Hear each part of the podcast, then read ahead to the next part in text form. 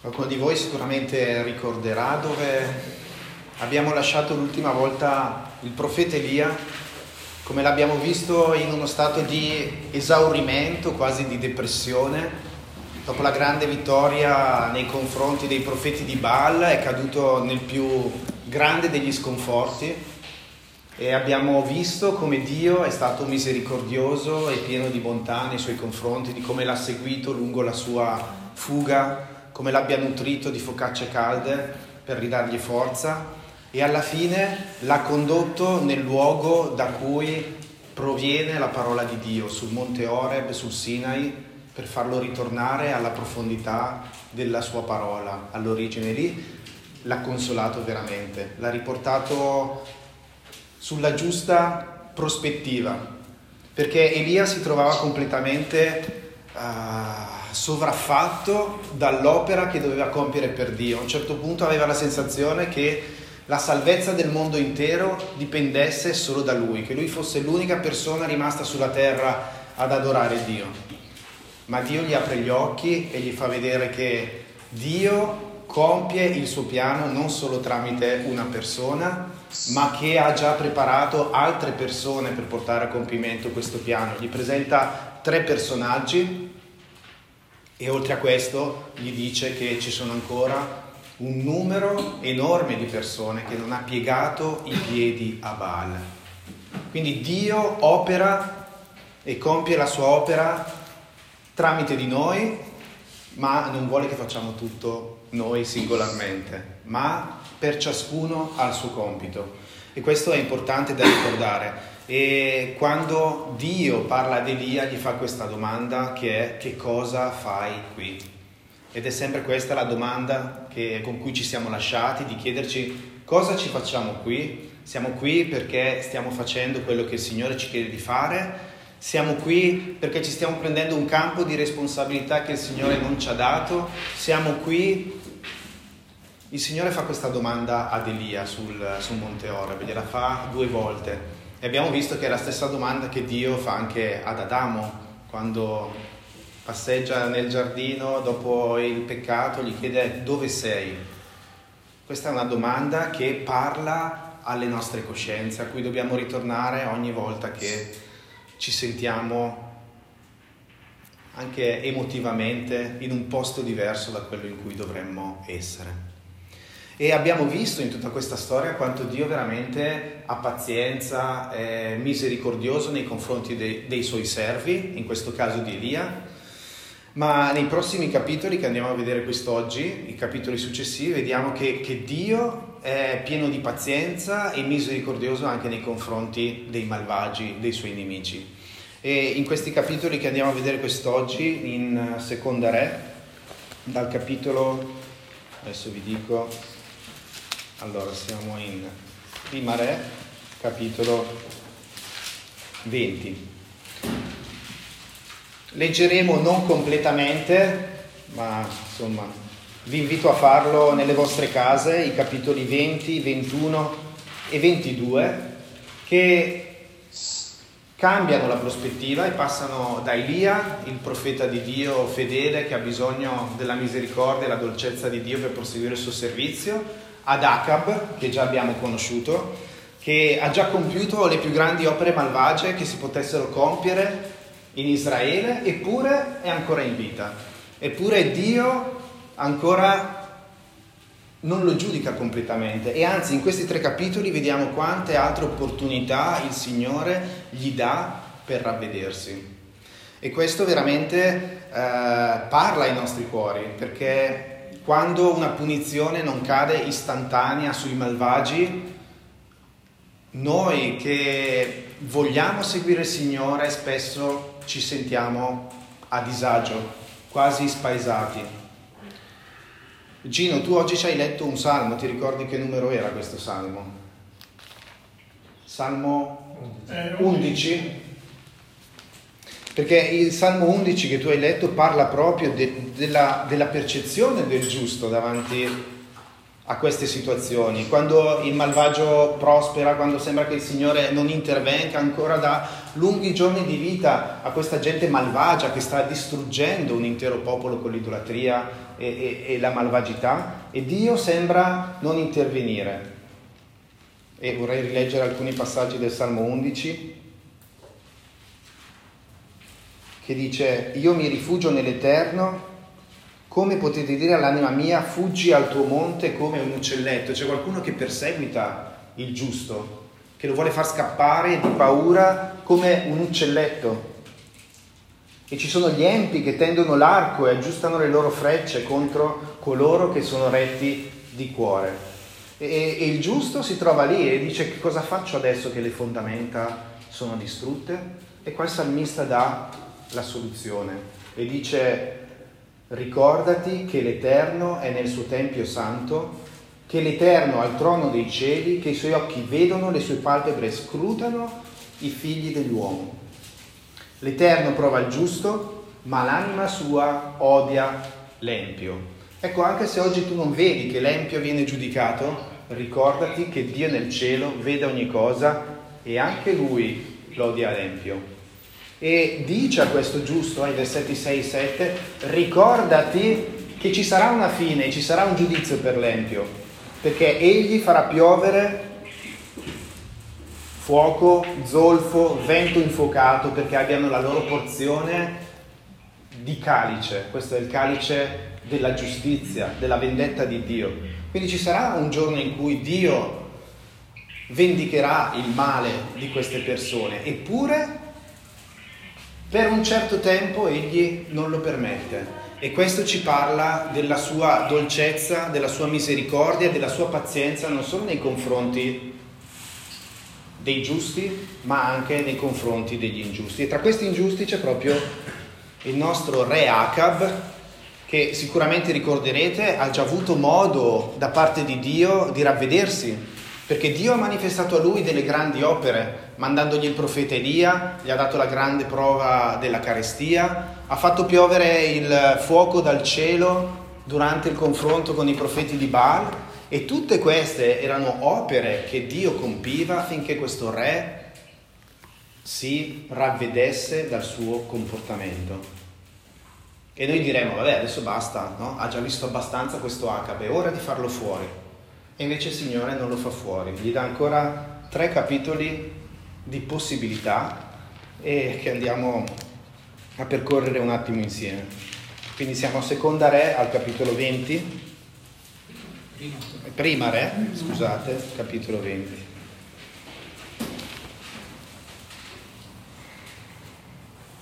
Nel capitolo 20 vi leggo alcuni versetti nel versetto 1 leggiamo che Ben Hadad, re di Siria, radunò tutto il suo esercito, con lui c'erano 32 re con cavalli e carri, poi salì e cinse d'assedio Samaria e l'attaccò. Quindi siamo davanti a un grande attacco nei confronti di Samaria, quindi del, del regno del re Acab, e non solo sale il re di Siria, ma sale il re di Siria con altri 32 re, quindi possiamo immaginarci veramente una coalizione grandissima nei confronti di Israele. Ma al versetto 13 leggiamo che un profeta si avvicinò ad Acab, re di Israele, e gli disse, così dice l'Eterno, vedi tutta questa grande moltitudine? Ecco, oggi stesso io la darò nelle tue mani e tu saprai che io sono l'Eterno. Ora, abbiamo un re che è infedele, ma Dio gli manda un profeta per dirgli che egli vincerà questa battaglia contro questo nemico potente, questo nemico grandioso, questa coalizione di re e spiega anche il motivo perché lo farà. E dice, tu oggi saprai che io sono l'Eterno. Questo mi colpisce perché Dio non si è ancora arreso, ma insiste con questo Acab. Non ti è bastato il fuoco dal cielo, non ti è bastata la carestia, non ti è bastato tutto quello che hai visto, ti faccio vedere ancora altro, affinché tu possa capire che io sono l'Eterno.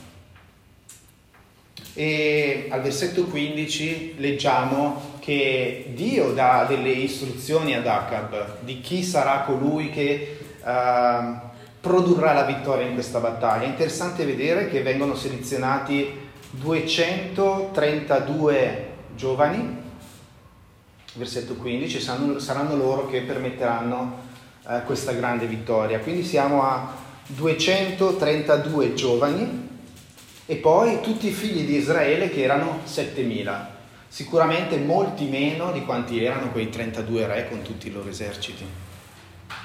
E al versetto 21 del capitolo 20 uh, leggiamo che il re di Israele uscì, anch'egli, e mise in rotta cavalli e carri ed inflisse ai siri una grande sconfitta. Quindi Dio dà una grande dimostrazione della sua potenza a questo re e gli manda nuovamente il profeta al versetto 22 per dirgli, il profeta si avvicinò al re di Israele e gli disse, va, rafforzati e considera bene quel che devi fare, perché tra un anno il re di Siria salirà contro di te. Proviamo a tenere in mente nel nostro cervello come una lista della spesa, no? di quante possibilità Dio sta dando ad Acab di ravvedersi. Oltre a tutte quelle che abbiamo visto, adesso le ha dato una dimostrazione della sua potenza perché si ravveda e dopo questa dimostrazione di potenza lo avverte, gli dice guarda, tra un anno il re di Siria tornerà, fai quello che devi fare, preparati, rafforzati, ma soprattutto il Signore intende dire, hai visto quanto sono stato potente adesso? Sii fedele e saprai che come sarò potente anche fra un anno quando il re di Siria verrà rafforzato verso di te. E capiamo poi dai versetti successivi che uh, l'Eterno darà un ordine ad Acab, che è quello non solo di vincere contro la Siria, ma anche di eliminare completamente il re di Siria questo Ben Hadad, così si chiama. Se noi andiamo avanti con questi versetti, leggiamo al versetto 26 che l'anno seguente Ben Hadad passò in rassegna ai Siri e salì per combattere con Israele. E così al versetto 27 leggiamo che anche i figli di Israele furono chiamati a raccolta, ma quando si guardano questi due eserciti, qua c'è scritto alla fine del versetto 27, che sembravano, l'esercito di Israele sembravano due piccoli greggi di capre, mentre i siri inondavano il paese. Immaginiamoci queste due zattere di capre in mezzo all'oceano. L'oceano inondano, sono i siri, l'oceano sono i siri e Israele sono queste due zattere di caprette in mezzo all'oceano. Questa era la situazione che dovevano affrontare. E ancora una volta, cosa dice al versetto 28? L'uomo di Dio si avvicinò al re di Israele e gli disse, così dice l'Eterno, poiché i Siri hanno detto, l'Eterno è Dio delle montagne e non è Dio delle valli, io darò nelle tue mani tutta questa grande moltitudine e voi conoscerete che io sono l'Eterno. Ancora, leggiamo bene questa frase, voi conoscerete che io sono l'Eterno. Dio ancora una volta ha preparato una vittoria davanti a un esercito invincibile perché il popolo di Israele riconosca che io sono l'Eterno.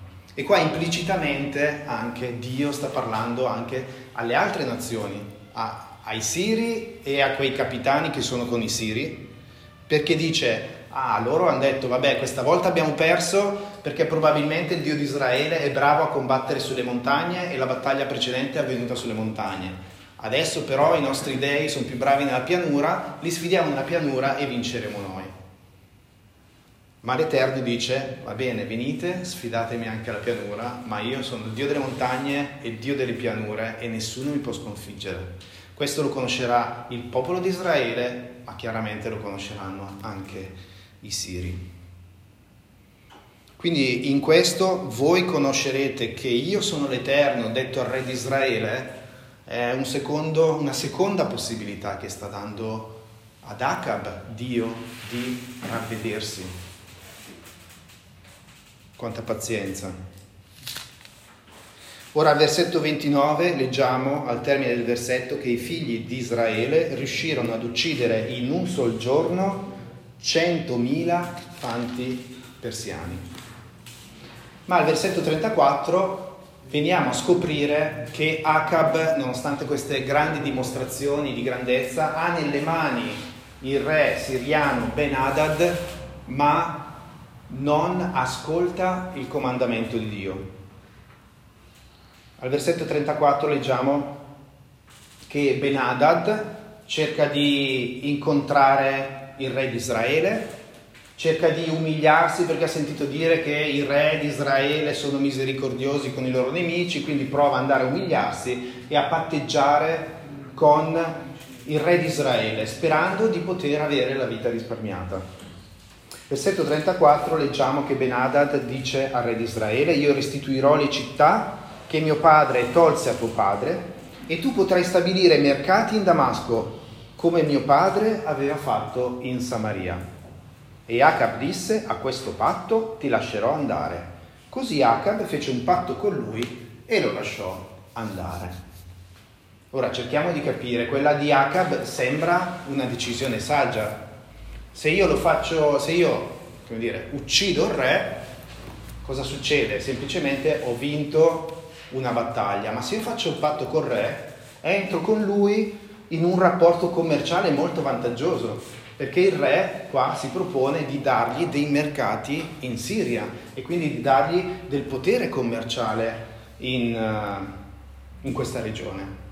Dal punto di vista di un re, del buon senso di un re, è una cosa vantaggiosa per lo Stato, no? sto portando ricchezza al mio paese. Ma leggendo i versetti successivi capiamo che non era questa la volontà di Dio. Capiamo che Dio aveva dato un ordine preciso ad Acab ed era quello di far fuori il re di Siria. E quindi Acab si trovava davanti a scegliere tra quello che Dio gli aveva detto e il suo buon senso di governante. E tra queste due opzioni ha scelto il suo buon senso anziché il, la cosa pazza che Dio gli aveva chiesto di fare. E così c'è un profeta che gli viene mandato da Dio perché Acab si renda conto che ancora una volta ha peccato contro Dio e deve ravvedersi. Leggiamo dal versetto 35 al versetto 43 come si presenta questo profeta.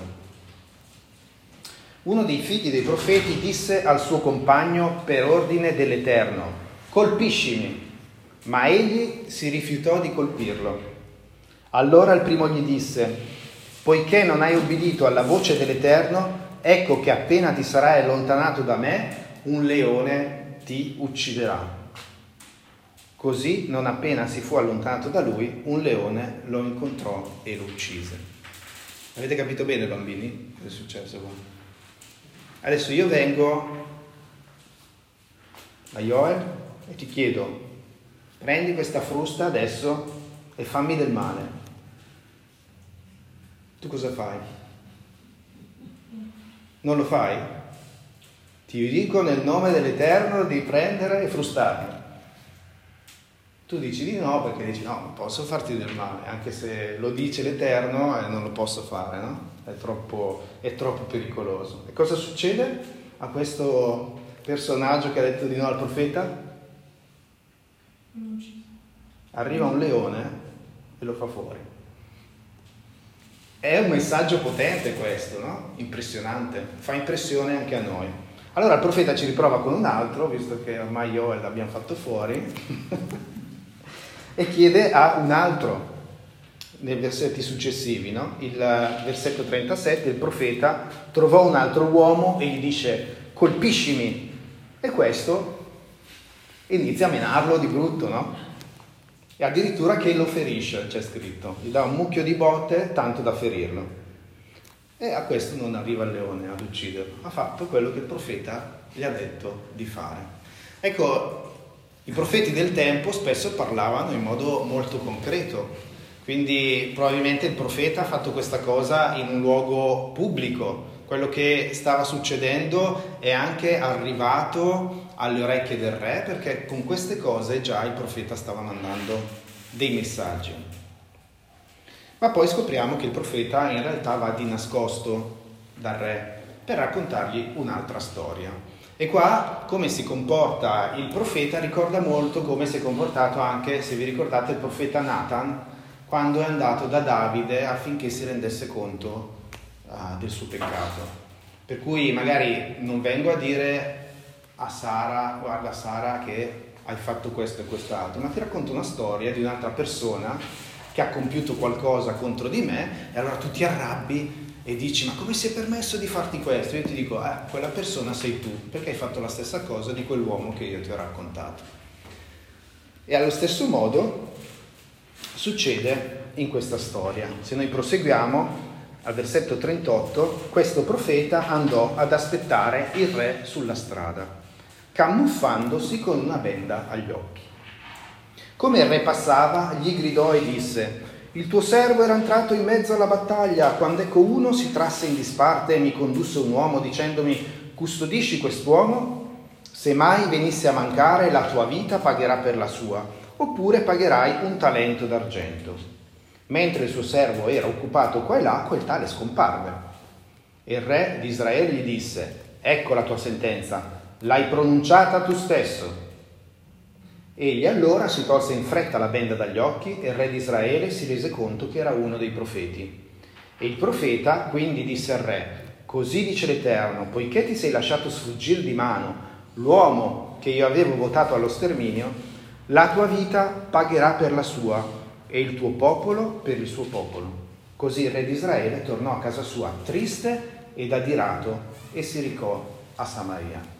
Quindi il profeta bendato, vestito da pirata con questa fascia agli occhi, per strada ferma il re per dirgli eh, è successa questa cosa, mi avevano detto di eh, accudire un uomo, però poi dopo non so più dove è andato e mi avevano detto che se avessi fatto così sarei morto. E lui dice, bene, allora devi morire perché hai trascurato quest'uomo di cui dovevi aver cura. Ed ecco che il profeta quindi toglie questa benda, fa scoprire chi è e dice quell'uomo sei tu, perché Dio ti aveva detto di fare qualcosa con il re di Siria e tu non l'hai fatta. Tu dovevi uccidere il siriano, quindi avere il coraggio di frustarlo come doveva avere il coraggio quel servo là di frustare il profeta, tu dovevi farlo fuori e non fare un patto con lui.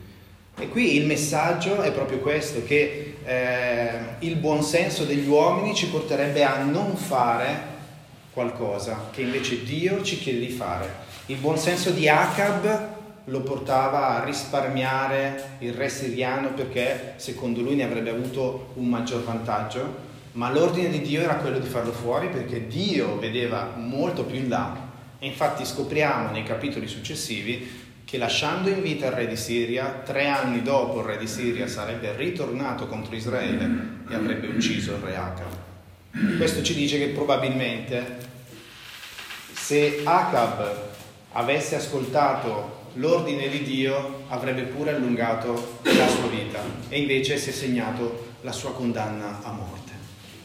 Ora, questo messaggio che il profeta dà a Acab, ancora una volta, in lista è la terza possibilità che vediamo quest'oggi che sta dando Dio ad Acab in questi capitoli, di ravvedersi. Perché gli manda il profeta? Perché lui capisca che ha sbagliato e si ravveda. Ora, Acab si ravvede? Versetto 43 leggiamo che non solo non si ravvede, ma tornò a casa sua triste ed adirato. E questo ci dice un'altra cosa, che parla anche a noi.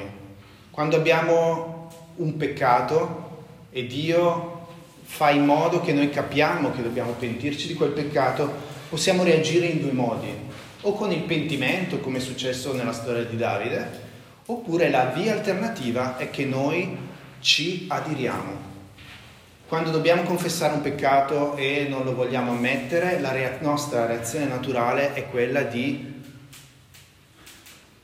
far nascere in noi l'ira, quest'ira che spesso poi è rivolta verso le persone o Dio stesso o le persone che sono state mandate da Dio per mettere luce a questo peccato e in noi viene a generarsi questa, questa ira. Ed è una reazione naturale di tutti gli uomini, quindi Acab è uno di questi, ha indurito il suo cuore, non ha voluto ascoltare la voce del profeta e quindi dà spazio all'ira. In Efesini 4 leggiamo che conseguenze ha dare spazio a questo genere di ira. Efesini 4 versetti 26 e 27.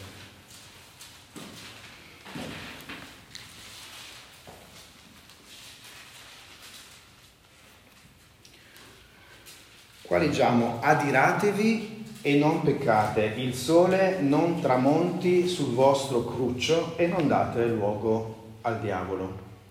Ecco, il versetto è, è semplice, però anche qua eh, c'è questa associazione tra l'ira, il peccare e soprattutto di non permettere a questa ira di andare oltre il tramonto del sole.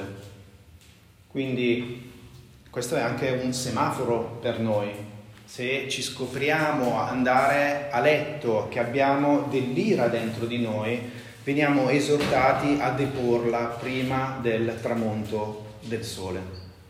Perché se non facciamo questo, noi daremo luogo al diavolo, cioè stiamo aprendo una porta al diavolo. Quando noi conserviamo dell'ira nel nostro cuore e non la risolviamo il più presto possibile, ecco che il diavolo, qua ci dice, ha ampio spazio di agire. In che modo riesce ad agire? Riesce ad agire nutrendo il nostro ego e alla fine a portarci a peccare ancora di più. Così Acab ha scelto questa strada e infatti vediamo che quando torna a casa non solo è adirato, ma dentro di lui c'è spazio per portare altri peccati nella sua vita. Infatti torna a casa di rato e in questa ira inizia a volgere la sua attenzione a cose che, che importanza hanno per un re, che sono solo dei capricci. Al versetto 21, infatti, al capitolo 21, infatti leggiamo che eh, a un certo punto, tornato a casa, nel suo palazzo, vede la vigna del, del, del vicino di casa, che si chiama Nabot, e desidera avere quella vigna e includerla nel suo orto. È pronto a pagare qualsiasi cosa a quest'uomo, anche a dargli una vigna più bella, ma questa la vuole lui e nella sua proprietà.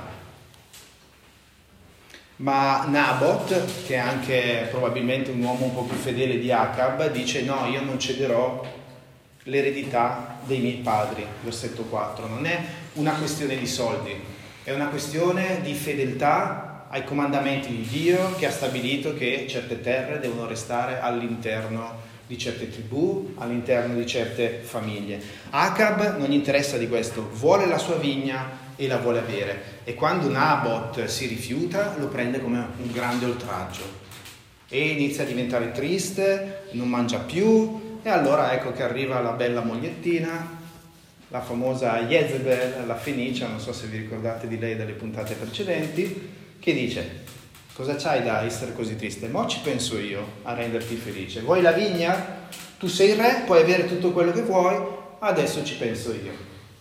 Ed ecco che Jezebel escogita un piano per rubare questa vigna a Nabot. E cosa fa?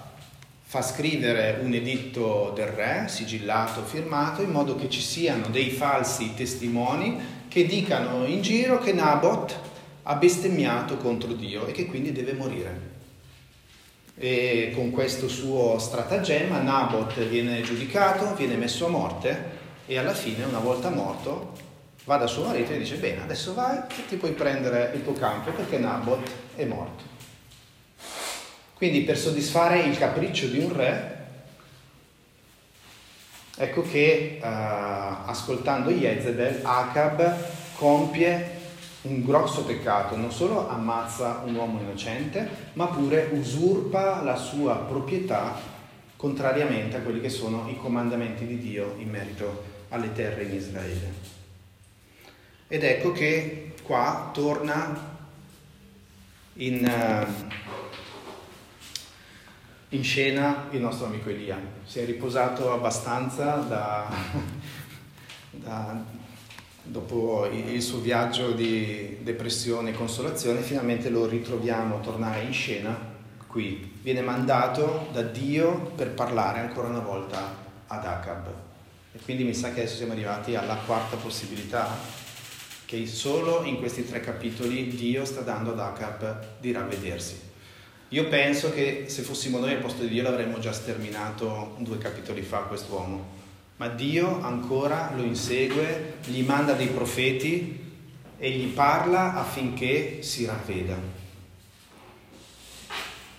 Al versetto 17 leggiamo che viene mandato Elia al profeta Acab, al versetto 18 abbiamo il comandamento di Dio verso Elia, levati e scendi incontro ad Acab, e al versetto 19 l'Eterno dice gli parlerà in questo modo e gli dirai, prima hai ucciso un uomo, poi ne hai usurpato la proprietà.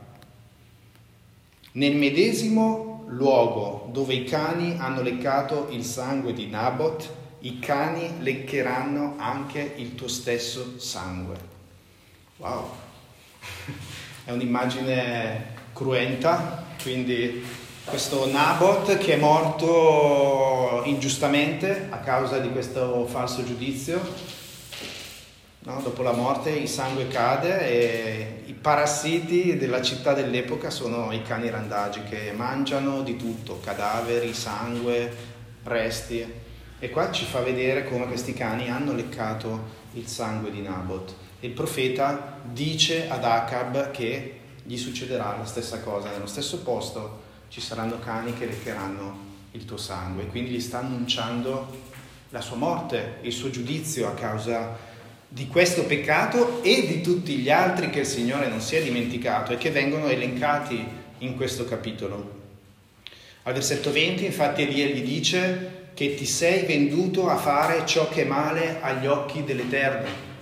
Al versetto 21 dice io farò venire su di te la sventura Spazzerò via i tuoi discendenti.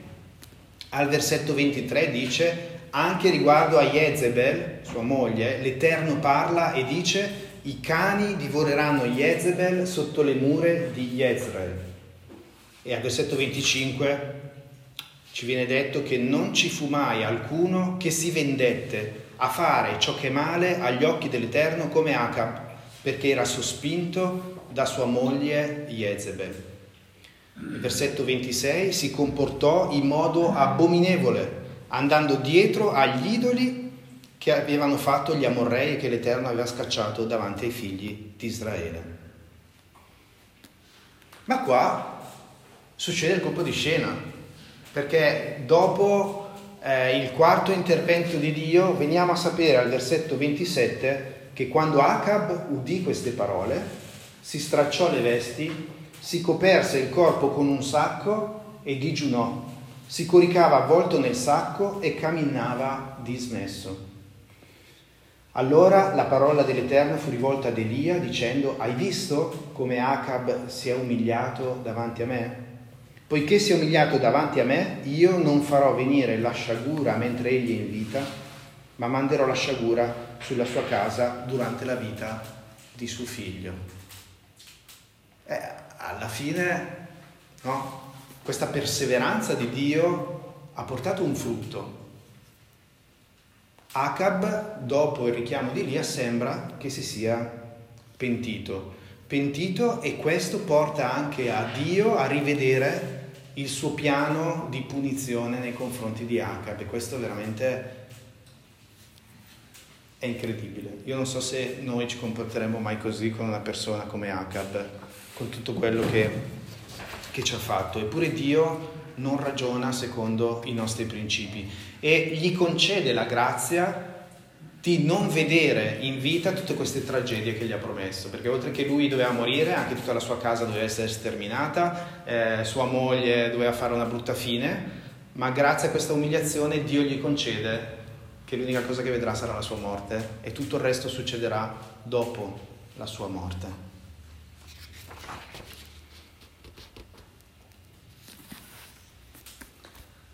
Ora sarebbe bello se Acab avesse perseverato in questa umiliazione, ma purtroppo vediamo poi nel, alla fine uh, di questo ultimo capitolo, nel capitolo 22, che dopo tre anni Acab sembra ritornato l'Acab di prima.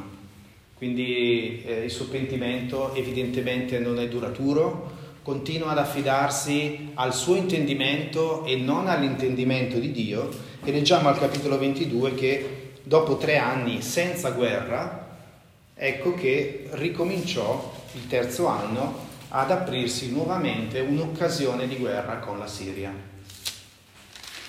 Uh, leggiamo, giusto perché non possiamo leggere tutto, in questo caso viene richiesto l'intervento anche del re di Israele. Vi ricordo che ci sono due regni, il regno di Samaria e il regno di Israele, quindi abbiamo Acab che uh, si allea con Josaphat, che è il re di Israele, per poter far guerra nuovamente a questi siri e riprendersi un territorio che da anni era stato preso dalla Siria. Ora, prima di andare in battaglia, i re decidono di consultare i profeti per sapere l'Eterno che cosa dirà. Ci darà vittoria o non ci darà vittoria? Il punto qual è? Versetto 8 leggiamo che, anzi prima del versetto 8 leggiamo che vengono chiamati molti profeti e tutti raccontano che ci sarà una grande vittoria, che tutto andrà bene, che possiamo andare in battaglia e allora a questo punto Giosafat fa una domanda al re di Israele, ma siamo sicuri che li abbiamo ascoltati tutti, i profeti che ci sono, giusto per, così, per sicurezza?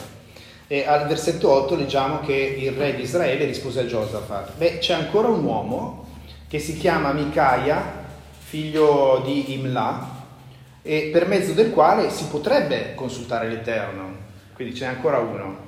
Però io di solito non, non lo chiamo, perché non lo chiamo? Perché lo odio, perché lui sempre profetizza mai nulla di buono nei miei confronti, ma solo del male.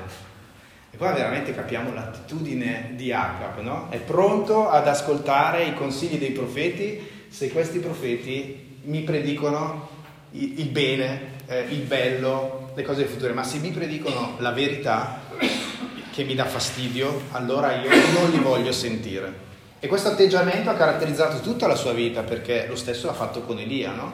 Elia era diventato il suo nemico perché predicava la verità nei suoi confronti. Però alla fine, spinto dal re di Israele, non poteva fare la figura di quello che non consulta i profeti dell'Eterno e quindi invita anche questo Micaia. È interessante veramente come Micaia si comporta, perché tra l'altro il re di Israele manda a chiamare Micaia, ma fa in modo che i servi dicano a Micaia, guarda ti chiamiamo, però fai in modo di dire solo cose buone, perché sennò fai fare brutta figura al re. E Micaia dice, io dirò quello che l'Eterno mi dirà da dire. Però quando arriva, in realtà gli dice, ah sì, anche tu vincerai, andrà tutto bene. Il re di Israele sente puzza di bruciato e gli dice, dai, dimmi la verità e qua Micaia racconta qualcosa di straordinario perché fa vedere quello che succede nei luoghi celesti. E al versetto 19 leggiamo che Micaia disse, io ho visto, leggo solo alcuni pezzi, versetto 19, ho visto l'Eterno assiso sul trono, tutto l'esercito del cielo gli stava intorno. L'esercito del cielo è questa popolazione di demoni, di angeli, di un esercito celeste. E, e Dio è lì e chiede al versetto 20, chi sedurrà Acab? E versetto 21 leggiamo, si fece avanti uno spirito. E, vers- e nel versetto 22 questo spirito, c'è come un, uh, un talent, cioè viene chiamato a... Dio sa che Acab ha una mente perversa e quindi dà la possibilità a degli spiriti di seduzione di proporre come pensano di sedurre Acab. Acab qui viene messo nuovamente alla prova perché è la sua volontà quella di farsi sedurre da questi spiriti ma Dio manda questi spiriti perché mettano, questa è la proposta di questo spirito al versetto 22, in che modo egli rispose uscirò e sarò spirito di menzogna in bocca a tutti i suoi profeti. E l'Eterno gli disse, riuscirai certamente a sedurlo, esci e fa così. Perciò ecco l'Eterno ha posto uno spirito di menzogna in bocca a tutti questi tuoi profeti, ma l'Eterno pronuncia sciagura contro di te. Quindi tutti i profeti dell'Eterno si sono fatti guidare da questo spirito di menzogna, anche Micaia all'inizio ha fatto in modo di profetizzare la menzogna, ma dopo l'insistenza del re di Israele ha manifestato invece quello che sta succedendo. A causa dell'indurimento del cuore di Acab, Dio sta permettendo a degli spiriti di menzogna di sedurlo attraverso i profeti. E nonostante questa rivelazione, che avrebbe dovuto dire Acab, ah se le cose stanno così, allora forse mi metto indietro, no, ancora Acab, un'altra quinta possibilità che si perde di, di ravvedersi, decide di andare comunque in battaglia. Anzi, Micaia viene messo in prigione, viene schiaffeggiato dagli altri profeti che si sentono insultati, ma come ti permetti di dire che noi predichiamo menzogne? E Micaia gli dice, lo vedremo quando queste cose succederanno, chi parlava da parte dell'Eterno. E così arriviamo alla fine di Acab, perché Acab non vuole ascoltare il profeta dell'Eterno, però un po' di paura ce l'ha, perché noi vediamo che al versetto 30 decide sì di andare in battaglia, ma di non vestirsi da re in modo da non essere riconosciuto. Quindi forse un po' di FIFA ce l'aveva, che le parole dell'Eterno si sarebbero realizzate. Al versetto 30 dice, il re di Israele disse a Giosafat, io mi travestirò e poi andrò a combattere. Come se un travestimento potesse fare qualcosa contro il piano di Dio. Non è il travestimento che ci salva dall'ira di Dio, ma il pentimento che ci può salvare dall'ira di Dio. E Josaphat pensa di potersi proteggere ancora una volta con il suo buonsenso, con questo travestimento da soldato comune. E solo l'altro re, che è il re Josaphat, che si veste da re. E così eh, i, 32, i, 32, capitani eh, iniziano a combattere, vedono Josaphat, pensano che sia Acab, lo vogliono uccidere, poi capiscono che non è lui e quindi lo lasciano andare e nonostante il nascondiglio di, di uomo semplice, cosa succede al versetto 34? Un uomo tirò a caso una freccia col suo arco e colpì il re di Israele tra le maglie della corazza. A caso. Un uomo neanche eh, voleva puntare a lui, ha tirato a caso e ha beccato proprio il re di Israele. Ma il re di Israele non era vestito da re e quindi nessuno andava a soccorrerlo. E quindi uh, c'è, c'è una doppia ironia in tutto questo. È proprio il suo travestimento che gli ha tolto la vita, perché se avessero riconosciuto come re gli avrebbero dato dei soccorsi, invece l'hanno lasciato lì sanguinare tutto il giorno finché è finita la battaglia. E quando l'hanno trovato era troppo tardi, era tutto circondato nel suo carro dal suo sangue. E ormai il nostro Acab era andato alla presenza del Signore. E così, versetto 38, si realizza alla lettera la profezia che abbiamo letto prima. Versetto 38, eh, dopo che hanno raccolto il cadavere di Acab, hanno dovuto lavare questo carro pieno di sangue. Versetto 38, lavarono il carro e le armi a una piscina in Samaria e i cani leccarono il suo sangue, secondo la parola che l'Eterno aveva pronunciato. Così Acab si addormentò con i suoi padri e al suo posto regnò suo figlio. Ora, che cosa possiamo imparare da tutta questa storia? Direi che sicuramente la pazienza e la misericordia di Dio non solo nei confronti dei suoi figli, ma soprattutto anche nei confronti di chi ancora non si era veduto a Lui il Signore è perseverante e non parla una volta, non parla due volte, ma continua a parlare a questo re nell'attesa del ravvedimento. In Matteo capitolo 5 noi leggiamo che il nostro Dio è un Dio che fa sorgere il suo sole e manda la pioggia sui buoni e sui cattivi. Egli ama tutti gli uomini, non solo i figli di Dio, ma anche quelli che non si ravvedano. E il suo desiderio è che vengano salvati. In Ezechiele 33 leggiamo che uh, al versetto 11 che Dio non gioisce nella morte degli empi, ma gioisce quando gli empi si convertono. E ancora in 1 Timoteo 2,34 leggiamo che Dio desidera che tutti gli uomini siano salvati. E questo ci spiega anche quanto è stata la costanza di Dio verso Acab per il suo ravvedimento e fino alla fine, fino a uh, un'ora prima della sua morte, gli ha mandato un profeta perché non facesse questo passo. E quindi Dio è veramente un Dio pieno di pazienza e, e direi che ciascuno di noi in modo particolare dovremmo pregare che veramente possiamo essere ripieni di questo sentimento che Dio ha per gli uomini, nel senso che questi sentimenti eh, ci portano ad avere forse relazioni col mondo un po' diverse, sempre improntate chiaramente sul desiderio di servire Dio, ma anche con un cuore di misericordia di desiderio di portarli alla salvezza. E e di portarli al ravvedimento senza, senza stancarci.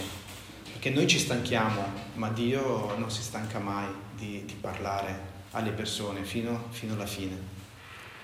Così veramente che Cristo possa vivere in noi anche a questo punto di vista. Amen. Amen.